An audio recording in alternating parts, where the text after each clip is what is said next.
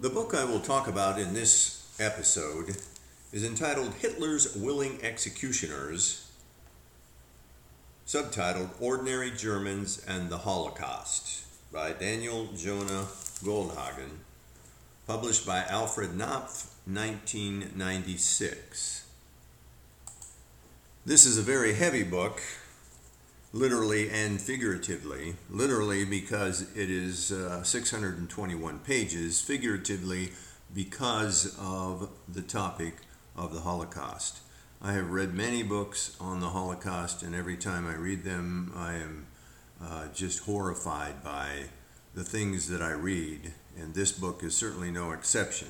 You come away from reading a book like this without uh, much sense of hope. You try to understand, but it's a very difficult task to find uh, a way to understand the Holocaust. Having said that, I think as uh, humans, we do need to process and come to some kind of understanding of the Holocaust because of what it meant for what we consider to be the most advanced civilization ever in the twentieth century. But we can't understand the twentieth century without, in some way, understanding the Holocaust and trying to understand both the perpetrators and the consequences for the victims. Goldhagen contends that his perspective on understanding the perpetrators is very new. Uh, it has not been presented before, and that's very true. I've read many books about the Holocaust which try to get at the question of why did the Germans do this? Uh, what was it that uh, that caused this kind of inhumanity to this particular depth? And this is an unusual um, book, a, a unique book in this respect of the answer that he gives. Let me set the stage with his, with the, what the problem is, and then what his thesis is in response to the way that the problems have been uh, formulated in other studies. Most of the explanations about the perpetrators, the Germans, operate from the assumption that the Germans had a certain morality and that somehow that morality, that sense of right and wrong, had to be somehow circumvented. And that is the reason why the Germans uh, became willing executioners. There, he gives five basic types of these explanations. Let me summarize those very quickly. The first is that of coercion, meaning the killers could not say no. They, they were coerced into doing it against their wills. The second is obedience, which is that they were following orders and they had to follow orders. And German society is structured in such a way that you simply follow orders if you are given them. The third explanation is situational pressure, meaning that the Germans were psychologically incapable of saying no under these circumstances. The fourth, self-interest, contends that the Germans had sufficient personal incentives to kill in order not to want to say no. So the personal incentive might be that they're getting something out of it. The fifth explanation is, he calls bureaucratic myopia, which claims that it never occurred to the perpetrators that this was actually happening because there were so many small pieces to it that were Uh, would have to have been put together that you would not have been able to really figure it out. You just do your job in the bureaucracy, and ultimately Jews are killed, but you don't really know that. His explanation, which truly does deviate from all of those, is, and uh, let me quote, is that the perpetrators, ordinary Germans, were animated by anti-Semitism, by the particular type of anti-Semitism that led them to conclude that the Jews ought to die. Simply put, the perpetrators, having consulted their own convictions and morality, and having judged the mass annihilation of Jews to be right, did not want to say no. Page fourteen. Now let me repeat that one section. The perpetrators, having consulted their own convictions and morality. Once he has put out that thesis, then he puts together the proof of that thesis in some very significant um, research. He builds his case by suggesting that one take the point of a sociologist who is investigating a particular society, and you can know something about that society by whatever they consider to be important, whatever is considered to be like just common sense. The, the, this is the way we do things, which is a concept of ethics and morality, which comes out of a concept that ethics are simply the customs of a society. He says that if you were to go in and study the Aztecs, you would find that human sacrifice was just common sense. It was taken for granted. It wasn't, it was so much a part of the society that it was simply accepted. So there's not a moral issue. It's simply what you do. By the same token, if you were to study German society and go back to Uh, the history of Germany, you would find in there that a defining feature of German society is anti-Semitism. It had been there for decades, if not centuries, that anti-Semitism characterized German society. And it's a particularly virulent anti-Semitism, more deadly than that which you would find in other European nations uh, of the time. And this pretty much flies in the face of the concept that a madman came to lead the Germans, led them astray, and um, put the extermination of the Jews as a centerpiece of his um, organization and his plan.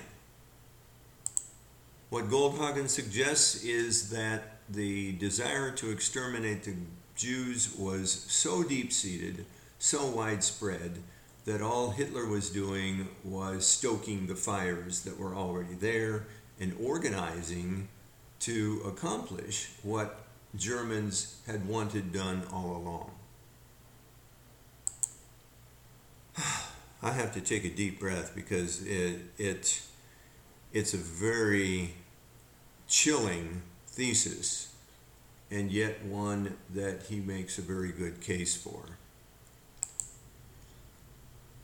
The first evidence in defending his thesis is that Europeans' anti-Semitism is a corollary of Christianity. And this is very true. As a student of Christian history, I know the strength of anti-Semitism that begins early on in the development of the church. He places the view of the Jews in a juxtaposition such as this. If the Jews, the people of God, shunned the Messiah that God had promised them, then something was awry. Either the Messiah was false, or the people had gone profoundly astray, perhaps tempted by the devil himself. Page forty-nine. And Christians, by and large, opted for the latter, that there was something wrong with the Jews, and therefore they must have been tempted by the devil, but they they become not just um, heretics, but evil people. He takes many quotations from the Bible and from literature throughout the centuries to build his case, and it's not difficult to find that evidence. And the evidence continues to expand in that if anything bad happens in the world, an economic downturn, the Black Death, uh, a war, all of those are blamed on the Jews and are given an excuse for people to then attack and kill Jews, which happens throughout the centuries. The depth of the hatred of the Jews is evident even in one of the uh, creators of the Protestant Revolution, uh, Re- Reformation, Martin Luther, who was considered to be the initiator of the church which I served for so many years, the Lutheran Church, which has its roots obviously in Germany. And Luther's uh, concepts uh, are, are horrific in terms of the kinds of things that he suggests for Jews and the fact that Jews are unredeemable. And when the Catholic Church uh, fought with Luther in as he was trying to reform the church, the Catholic Church even called him a Jew as one of the lowest things that they could possibly reduce him to. But if we think of the kinds of things that Luther and the church were doing, the way in which they were discriminating, and the words that they were using for Jews, we can begin to understand what's happening in German society from that point on. Both Catholics and Protestants exhibited severe anti-Semitism. In most cases, not so much wanting that the Jews should be annihilated, but that they should be converted. And if they can't be converted, then they should be in some way rejected and degraded. So that kind of sets the stage uh, in terms of the attitudes of the Germans, which uh, were more virulent, as I said before, than anything that is found amongst the French or the Russians or uh, the Poles or the English, anybody. There were, all of those societies had anti-Semitism characteristics, but nothing to the depth of what the Germans had, uh, according to Goldhagen's research. Now let's fast forward to the twentieth century, and particularly the early twentieth century, when it seems that Jews have been given some um, freedoms within the society of Germany. In the late eighteen hundreds, the split, uh, the attitude towards the Jews was beginning to form in the political parties of the time under Chancellor uh, Bismarck. Jews had been able to make some inroads and to be hired into some of the civil service positions and were to some extent gaining some rights, particularly from marrying um, full-blooded Germans. Uh, they were finding that there were ways in which they could find some kind of um, place in society in any case. But at one point, a newspaper in eighteen ninety-two made the comment about the Conservative Party, which was thoroughly anti-Semitic in its charter, and said that this anti-Semitic Conservative Party is really nothing new in content, but it has become demagogic, which is uh, indicating the depth of the anti-Semitism and the reaction to the Jews. World War One did nothing to change things, and in fact, in many cases, it made it worse because people accused the Jews of not having joined the army. They accused them of being the uh, perpetrators of the Versailles Treaty. They accused the Jews of having funded the opposition to the Germans in uh, World War One. So when we see the young Hitler come on the scene in nineteen twenty to make one of his first appearances, spouting anti-Semitic themes. He is not, his attitude is not new. It's nothing that hasn't been said before, and in fact is um, extremely uh, uh, articulate in demanding not just the exclusion of the Jews, but the elimination of the Jews in the nineteen twenties. And in fact, it is in this section where he begins to use the term eliminationist anti-Semitism. The intent is to exterminate and totally annihilate the Jews, not just exclude them from society.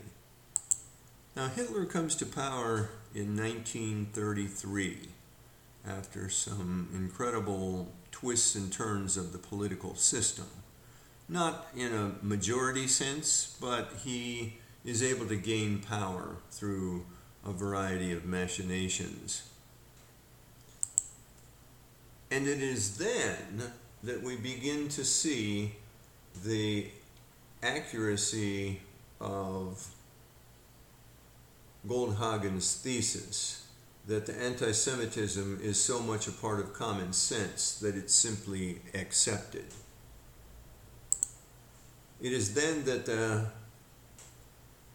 that the policies of the Nazi Party begin to take over. But again, be reminded, it is not Nazism that is creating these ideas. They have already existed. One of the first things that takes place is a boycott of Jewish businesses.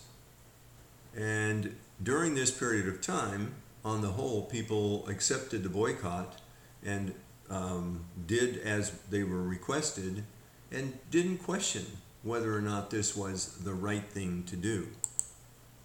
Following that, Jews were excluded from the civil service, meaning universities, any public service place, universities, uh, government, they were fired from their jobs, just immediately fired, even though some of them had been there for twenty years or most of their careers, they were simply fired and let go.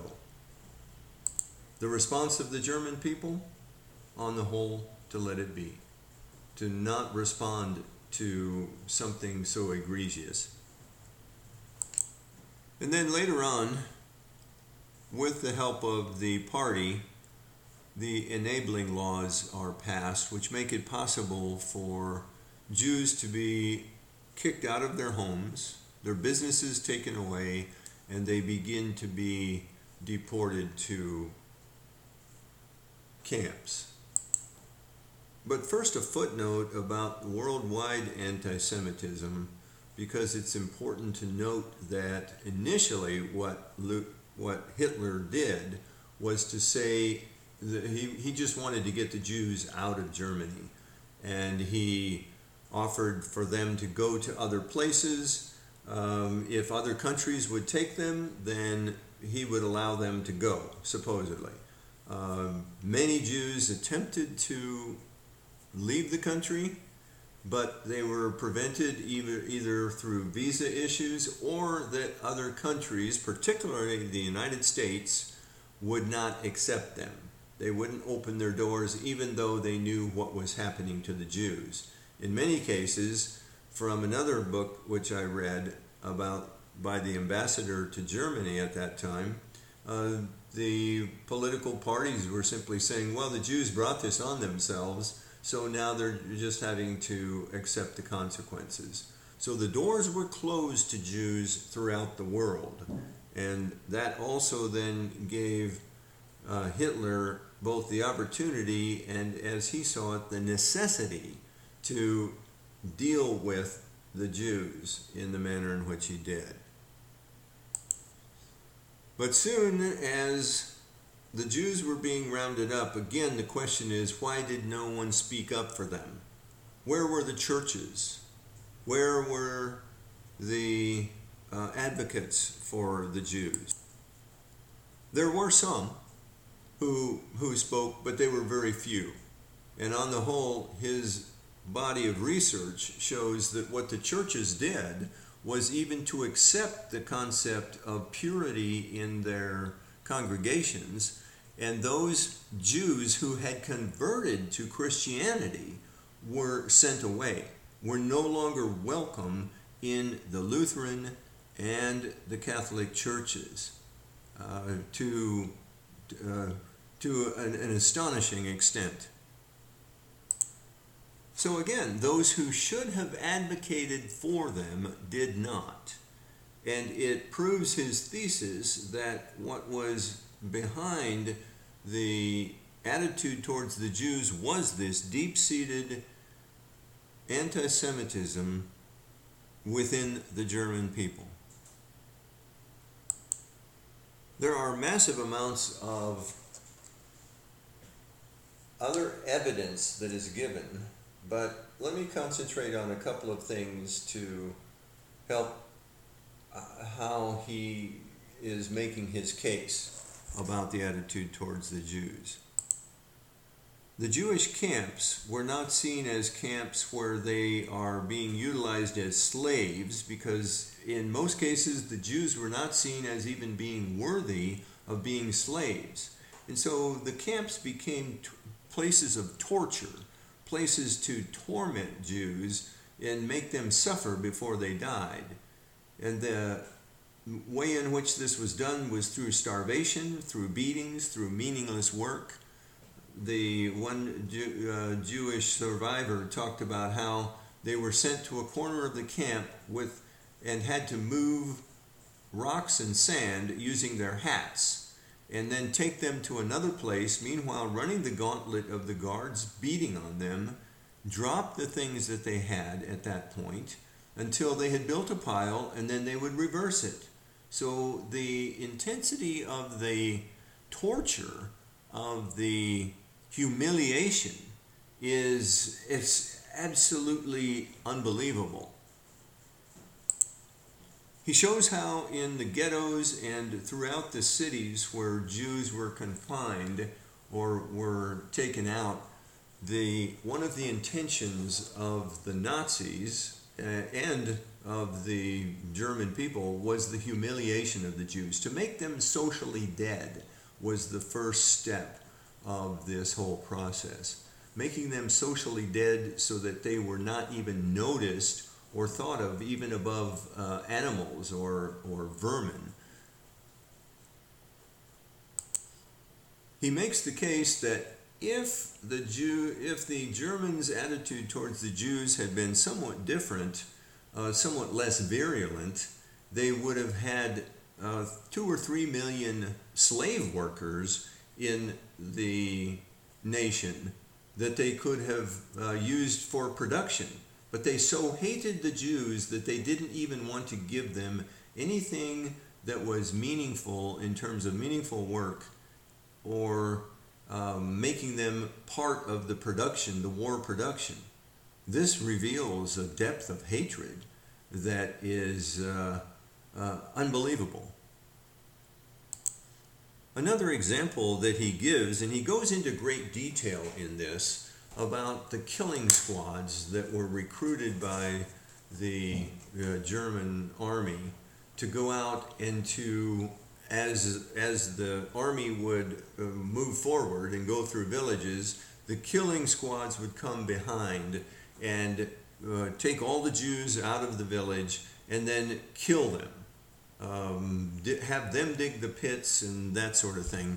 And it's done in such detail that it's absolutely chilling and, and frightening how much detail. But he gives that detail, he says, in order to make his case that it wasn't just about killing Jews. It's not just about eliminating them, but it's making them brutalized. It's making them subhuman. It's making them suffer to the greatest possible extent before they die, so that you can see the kind of hatred that is there, that is different from other genocides even, in that most other genocides are done where uh, people are simply massacred and, and uh, the one dominant group tries to eliminate the other one. But in this instance, with the way in which the Germans treat the Jews, they are brutalizing them, humiliating them, making them suffer as much as possible, because that's what they they see in their minds as what the Jews deserve, because the Jews are, as they so often say, subhuman, uh, uh, evil, demonic. The, those are the kinds of terms that are used over and over, not just by the Nazis, but also by ordinary Germans. In any case, there is a very in-depth analysis of the police battalions. These are just ordinary Germans that are recruited to go and uh, kill Jews in cities as the army moves along. And they willingly do this. And this makes his case as well of how, uh, how common it was for Jews to be dehumanized by Germans. They would take pictures of one another killing Jews, pictures of how they have brutalized and how they kill women and children, and the the glee with which they do it, which you might think might be uh, the sort of thing that people in a wartime situation might um, be overcome by the violence and become cold to it. But his case is that in the, in the instance of the police battalions, the uh, energy, the enthusiasm that they put into their task is evidence that it's not a matter of, of uh, P T S D or some kind of dead perpetrator, some kind of uh, someone who has lost their heart. They bring their wives uh, to to view these the beatings and the killings. Uh, which is further evidence of the kind of acceptance that there was of what they had done. And just to reiterate, throughout uh, three hundred pages, it's one atrocity after another. And using those atrocities, that brutality, that kind of uh, pitilessness that is shown towards the Jews is evidence of the way in which the German people were thinking at the time. Even after people knew that there were hundreds and hundreds of camps throughout Germany and Poland, uh, people did nothing to respond to that. Of course, we have a few examples like Schindler's List and, and a few like that, but those are so fa- small, few and far between that the real question is, why did not more people respond? Why did not more Germans uh, accept some kind of responsibility or do some kind of protest? People protested even, as he said, the euthanasia program, which was to take out the, to um, euthanize the disabled and those who were in insane asylums. That happened early on. People protested that.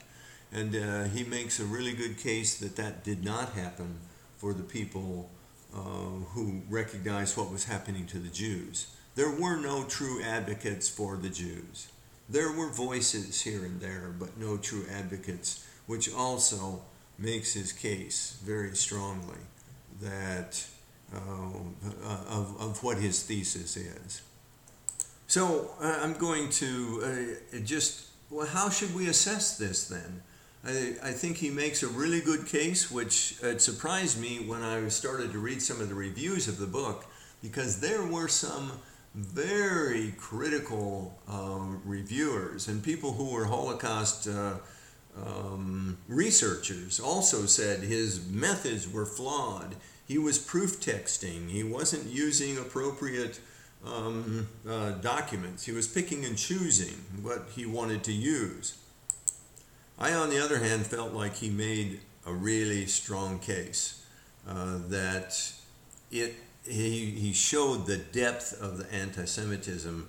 And even if it is a condemnation of an entire nation, then at least that can begin to be dealt with, rather than brushing it under the carpet and saying, oh, you know, it was a one-time thing. Because this does, I think, indicts our our uh, humanity of the twentieth century. The kind of thing that, uh, of who we are, needs to be confronted if one nation that is so advanced and so powerful can have this kind of an attitude, then what else uh, can we end up looking forward to in the future? I think the the fact, the reality and the truth of his thesis comes in two pictures that he lists. One which is on the cover of the book. It shows a, a Nazi rally in nineteen thirty-five with one hundred thousand people present. And there are two banners that are gigantic, like you would have in a stadium that can be seen from everywhere. Two banners, one of which says, "The Jews are our misfortune," and the second one says, "Women and girls, the Jews are your ruin." When you are at a rally, you would put something that is meant to rally people, something that shows your primary ideals, and to me that does. To, to utilize banners which show, which demonstrate an enemy rather than a strength of your own or something that is complementary to your party, shows to me the depth of the uh, of their hatred.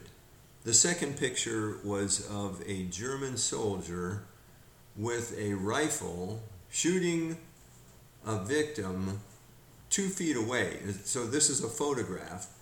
It and the person who he's shooting is a a young mother holding a child, and he's shooting her in the head. That too, to me, is demonstrative of the truth of his thesis uh, and, and demonstrated very thoroughly through his research and those pictures. This just illustrates a tragic story of a tragic event which somehow we still must come to terms with.